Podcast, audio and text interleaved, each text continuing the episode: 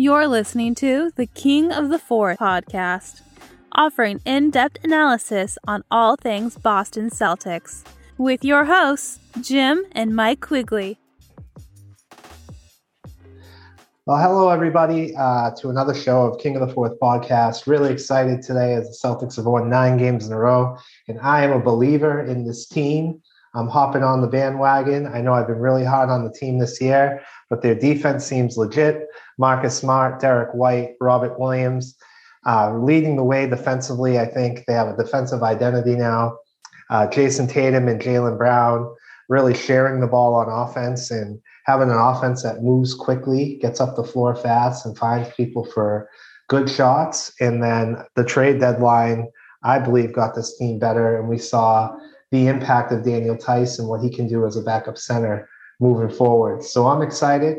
My one concern is Marcus Smart. Uh, I, I, really, it would be dreadful if we find out that's a serious injury, only because you see what he's been doing. Uh, since he's come back, their record is 12 or 13 and one. Uh, it's he's just so important, not just on the defensive end of the floor where everybody gives him credit, but I think this season it might be even more important the impact he's had on offense. So that's my leading off point. Um, and the one last thing I wanted to say is that the standings are are insane in the East. The Celtics are three and a half games out of first place, uh, and probably you know four and a half games out of tenth place. So it's really it's really crazy right now, and I think things are trending upwards. So we could see the Celtics move out of the sixth seed and be in a you know an upper upper echelon seed in the East by the end of the season. You could see it by in a couple days. It could be the fifth seed. Right. Um, you know, you sent me a text over the week on Sunday when they're playing the Hawks, and um, you said you were basketball horny because of the, how well the Celtics were playing. And I, I think a lot of people are kind of Celtics fans are feeling that way right now. The last five days have been um, really fun and interesting. And, you know, between the trade deadline and the last show we left off, it was like 12 o'clock on deadline days. So the big deals for White and Theis hadn't taken place yet. So we should probably dive into those a little bit. And then, uh, you know, these last three games um, against all, you know, either really good teams or t- at least talented teams. Um, really kind of solidified, uh, um, you know, this winning streak. You know, they they beat bad teams. They beat them um, pretty handily. But these last three games, these were all uh, playoff level teams, um, talent wise, with Atlanta, or at least playoff talent. And um, you know, the Celtics did it three different ways. And you know, I you know, the Denver win was offense really wasn't clicking. Things weren't going great on that side of the ball at all. There were bad turnovers, but they they found a way, you know, relying on their defense to pull out a gritty win. Atlanta was more of a comeback, you know, down 15 and, yep. you know, Tatum getting going and the energy of the crowd finally picking up in that second half.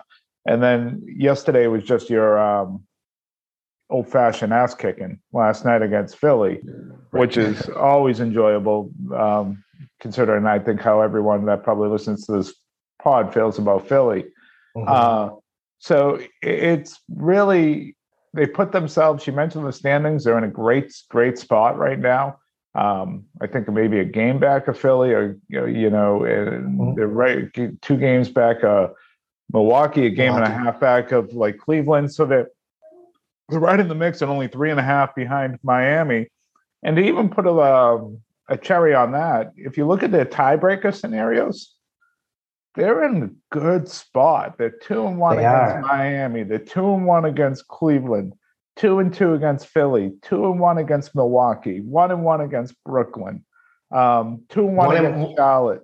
One and one against Chicago, right? One and one against Chicago. So mm-hmm. they're either tied or they have the tiebreaker right now. So then they're not in a position where, oh, right, they're going to lose the tiebreaker. And then if you look at the Philly game last night, they actually, the second tiebreaker is your division record.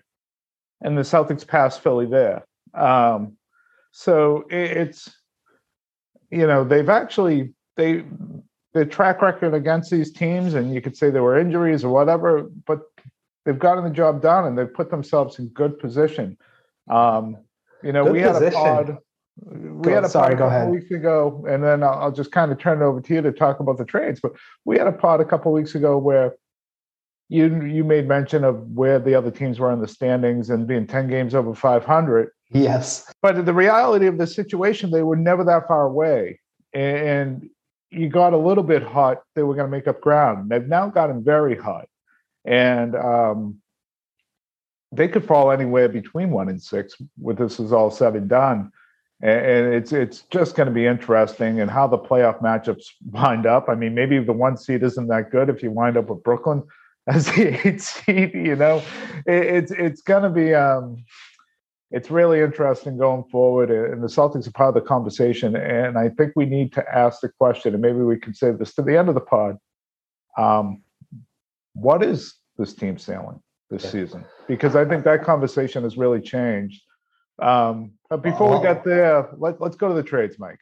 Yeah. I, I think that's step one. You know, Yeah, I want to just something you, a couple things you said that I just want to respond to quickly because it's funny. You know, a couple weeks on the pod, I was talking about how they wouldn't catch Brooklyn uh, because Brooklyn was nine games over 500. And now Brooklyn has pretty much the identical record to where the Celtics were during that pod. yeah. And we flipped, we flipped positions. Um, and then just one other comment about these last three wins. These are quality wins the Hawks are a quality win because the Celtics haven't beat them the last two years. The Hawks have dominated them, and they were dominating that game once again. And the old Celtics lose that game. Uh, same with the Nuggets. Jaylen Brown was not playing well. The offense was not scoring. And this season, we would have saw that Celtics team blow it in the fourth quarter. And those things didn't happen. Uh, the Philly game, I mean, what is there to say? It was like, I mean, they just killed them. All, So- all three games had halves under where they held their opponent to under 50 under points. 50 I think points. it was 42 in the second half. The Nuggets scored 44. The Hawks scored, and then uh, yesterday was both halves were under 50. So Yeah. you know they they're relying on that defense.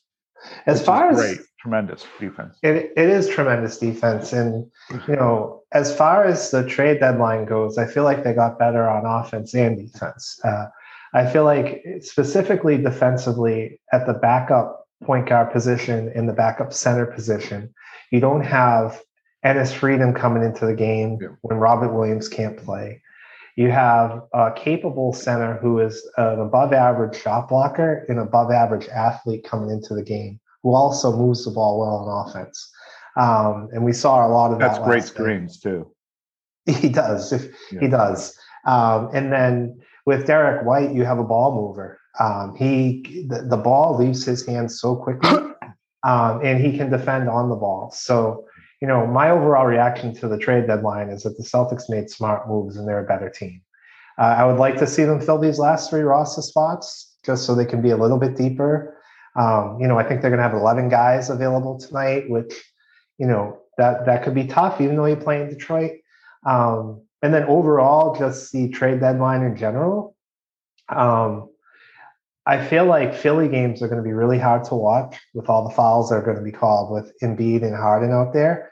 And they're going to be a really tough matchup in the playoffs because they're going to constantly put pressure on you and put you in foul trouble. I do, I do Can, feel I, like can we talk about White and Theis before we jump into Absolutely. around the league? Yeah. Um, so I, I feel like um, we'll start with Theis because that's where you started. I, I like both players. I, I think both players helped them considerably this year. I think Theis provides insurance for next year if they move off Allen anyway, as he kind of steps right into that backup center. You, you saw it last night. Rob's out. Um, you have a quality big that comes in and fills minutes. And I, I thought it was interesting. Williams was actually the guy that picked up Embiid when um, Al went out. And Theis, um, you know, whoever he covered, just kind of floated there and, and kind of the Rob role. Um, so I, I, found that to be very interesting in how they're going to use Williams and how they're going to use him going forward. Um, and, he, he, does a lot of nice things. Um, you know, I don't love the habit of the Celtics continuing to spend nine and a half million dollars on a backup center. It is what he's going to be locked up in for. So that that's not a great use of cap management. I, I, I it might be a small detail, you know, Al goes whatever, but that that isn't the best use. I love the guys they got rid of. I didn't want to see. I was so aggravated when they signed Kanter. to begin with because he's just such a minus on the um, defensive end, and I, I, just don't even think he gives much offensively anymore. Um, and Schroeder, you know, I wanted, I was okay with him gone, especially with White in now. Um, you know, he was fine um, and also bad.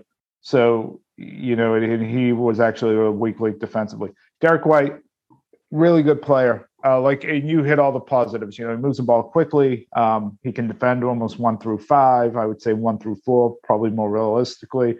Um, he, he, seems to be a good leader. You know, with Smock, you know, one of the things these two moves um, created was depth. You know, and you saw last night with Williams, and now with Smart out, I don't think the fall off is all that bad with White going in and stepping in there and picking up minutes. Um, you know, Pritchard and others are going to have to step up, but it's it's it's not a terrible situation like it would be for, before when Smart went down. Um, yeah. I, I I do worry about what they gave up. Um, you know, the pick this year is fine, but the pick swap in 28 or 29, I don't remember which year, that's only top one protected. I, that that could be the time that Tatum and Brown are walking away. Um, that could be a valuable piece to rebuild. I, am really surprised they had to do that for Derrick White, where he's not a superstar and not an all star. Um, and, and, I don't want them to devalue draft picks this much. No, uh, I, so that, I, that was that was one part of the concern with me. Um, I agree with that concern. I um I don't understand how that deal couldn't get done without that pick. I mean, you gave them Romeo Langford and the first round pick. Uh, that 2028 pick just seems like the type of deal Danny Ainge could make when he was here that would have so much value to it. Yeah, um, like one through 15 protected, I would have been fine. Yeah. lottery mm-hmm. protected, something like that. But one through four? Yeah, no, it's just one. Oh, it's just one. Yeah. That's like to me. Uh, that's the type of trade that comes back to haunt you. Yeah. so we'll see. Uh, I, would like to jump into. We don't have to talk. The last thing I want to say about this deal is I, I think it raises the ceiling for this year. Obviously, that's I, what I, I, I think it. I think that could have ramifications going into this offseason, depending on how far they go. And we can save this to the end of the pod. But I, I from a fan's perspective, I, I like the fact that they're they put chips in on this year, even with even dealing with um, the tax restraints. I, from that perspective, Brad had his hands tied, and he did he made the team better. So he, he certainly he certainly did make the team better for this year, and uh, the nerd stats out there are saying the Celtics are the favorite in the East now, which reminds me of when the Patriots got hot. Uh, so I don't take too much value to well, it. Let's. I was thinking saving this to the end the pod. Let's talk about it right now because it's interesting. Yeah. You know. So um, here's my here's my thing with the Celtics as far as their sailing. If they continue to move up in the standings and they can secure home court for two rounds, then I believe that they can run through and have a chance of winning the East. However, if they don't make that jump in the regular season to get home court, I still look at their away record this year. I know defense goes with you on the road, but you know if you're playing in Philly in a series and you're dealing with the refs and James Harden and Embiid, that'd be difficult. You know the amount of times Khris Middleton and Giannis are going to go to the free throw line at home. Those are going to be difficult series. So I, I do feel like if you play Milwaukee and Philly, uh, those specific teams in the playoff series, you need to have home court advantage if you're going to win. Uh, so my caveat is I think the Celtics can they I think this this defensive mentality that we're watching is real. I think they could make noise in the East, but I don't think they can do it as a road team. I think that's probably fair, and I still think they're they're missing that integral piece of of a guy that rolls out of bed and just starts shooting. And, and you know, when you're having a tough quarter that you can rely on, that maybe he can catch you, get you going. I, I maybe we saw that. him in the fourth quarter last night, though. Maybe, maybe, but you know, how much do you want to rely on? A, you're talking about Sam Hauser. How much do you want to rely on a rookie? You know, even a 24 year old. You know, he's pretty old for a rookie. Um, I but I do think this is a very good basketball team, and I think you're right. You want to see them at least have home court advantage in the first round um, if they can get it, and it's definitely within their reach. Matchups are going to be important. Um, I think the sailing is probably Eastern Conference Finals as a sailing. You know, I don't think there's any guarantee. I don't think they get beyond that. Um, not that they uh, look. It's not a non-zero chance that they could win the NBA championship. It's not a zero where I thought that a couple weeks ago. It's not that anymore. They they they have a shot in every series the way they're they're built because defense doesn't slump. You know, shooting slumps, but defense doesn't slump if you stay committed to your principles. Other teams will get hot and it will look like at times your defense isn't playing poorly, but sometimes guys just make shots in this league. And, and I think over the course of the seven games, um, you, you can cause a lot of havoc and so they they get they get a shot in any any series. I really want to see them really make a, a, decent run at this. Though I want at the even if they go out in the second round, I want it to be a competitive series that you say the Celtics are just missing the piece because to me then the onus goes firmly on ownership um, in this exactly. offseason. Like you have this, you have these traded player exemptions. The big one's 18 million that runs out, I think, um, at some in point. July, right? Yeah. So you got to use it. Um, you don't have a lot of free agent mechanisms. You're going to be within the tax, so you're going to have the taxpayer mid level, which is like six like five million. Uh, yeah. Uh, we don't have to get into the mechanics, but they that TPE gives them the opportunity to at least go out there hunting for players on other rosters. And I, I want you know, if they they're not in the repeater tax, so there's no excuse. A, a run here, which would be awesome as fans. It'd just be so much fun for this season. But I think do think it takes away that excuse as I'm not going to pay for it for if it's not a championship team. Because if they come close and they're competitive, the league is so muddied that yeah, they might very well be that if you make one more move.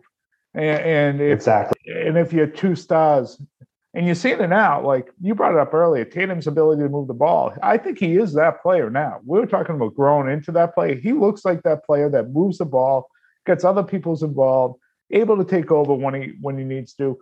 I, I feel like Brown is still fighting himself like Tatum was earlier in the year, but he's trying to figure it out. And you get the sense they're both going to get there, and they're both going to keep improving. So if that happens, um, I, you know that was I'm not going to lose my mind over the 2028 pick swap too much because if they execute this and the contenders and then the the pressure's on ownership to make a move, then then then we're cooking. We're really yeah. cooking. Then we're, we're in a much different situation than we were back in um, November, December. Yeah, and this is the time of year where Tatum turns it on traditionally too, and I think we're seeing it. Things seem to be falling into place, and if they're if they're healthy, we talk about the sailing this year. I agree with you. The Eastern Conference fi- Finals is a reality, and I tend to think if they have home court, they have a shot at winning it. And if they can compete like that this year, then yeah, ownership has to use that TP and add, you know, a legitimate scorer to this team going into next year, of course. So I think there's a lot of a lot of positive that's coming from the Celtics doing well right now that can extend for years to come. And even with the Theis contract taking up, as you mentioned, eight and a half million dollars for the next four years for a backup center, it's still a tradable contract that can be attached to something else. And also, if this core is good enough where they just need to add the TPE, then, then that Theis contract is valuable because the way Celtics play defense, having an athletic center that can block shots is the basis of that switching zone. And I'm not going to compare Theis to Robert Williams because he's not, but he stepped in well last night as a roamer when he wasn't on Embiid when they put the backup center Reed in. Oh yeah, uh, he he really did, and to me that's really big because they didn't ha- they don't they didn't have that. No, no, close to it. And if you look at team building, I think Brad of this offseason was in a spot where it's a little bit easier. You're looking to just find veterans to fill holes. You're you're a middling team. Um, you're not necessarily a contender. They kind of taken off. Um, it gets a little bit harder now to fill holes. Well, he did that when they when you get to contender status. They, they needed a reliable backup big. and they needed another playmaker and, and defender to fit uh, Ime's system. They did that. Now the next step is a shooter. Um, it's just, it's it's an exciting time. You know, they got Detroit tonight. They could potentially get ten in a row, and you know, potentially And Milwaukee. the schedule after that, they could get. It, Yeah, it they open like up a with 14 Brooklyn and. Indiana, Detroit right after the break. Yeah. Mhm. And Philly and Milwaukee are, facing each other head to head um, tomorrow night. Yeah. I- You could be in the fifth seed, and you could be like a game out of the third seed going into the All Star break um, with all the momentum at your back right now. Yeah. And I, and they put in a little distance between them and Toronto and, and Charlotte here on the other end. So they're, they're in a good spot. Eh, Last thing we, we should bring up, Mike. Um, I think it's Hey, can I say one thing before you last thing? Yep. The Celtics, I need you to come out. Have you like you've been coming out all month? Don't be like we're going on break soon. Just get a big lead against Detroit. and Don't make us sit on our hands all nervous in the fourth quarter tonight. Please. Well, the one area you and I need to take our medicine is on Ime Udoka. Um, he has coached this team up. You can still argue with giving rotation minutes or whatever, Mhm. but defensively they've gelled. Offensively, they're moving the ball. Um, I, I still think a veteran assistant with game management could have been helpful, and I think he was too slow on the Schroeder stuff. But he can coach. There- there's no doubt about this right now. Like it just in game management's more learned. That that comes with time, and I think he's getting better, and he seems to learn from his mistakes. But in terms of coaching the game of basketball, he he he knows what the hell he's doing. He really does. Yeah, I I agree. I mean, just watching the way they play defense now, and they're listening to his message on offense of moving the ball. I I I think Ime is growing right in front of our eyes, and that's that's great. I mean, they got this guy locked up.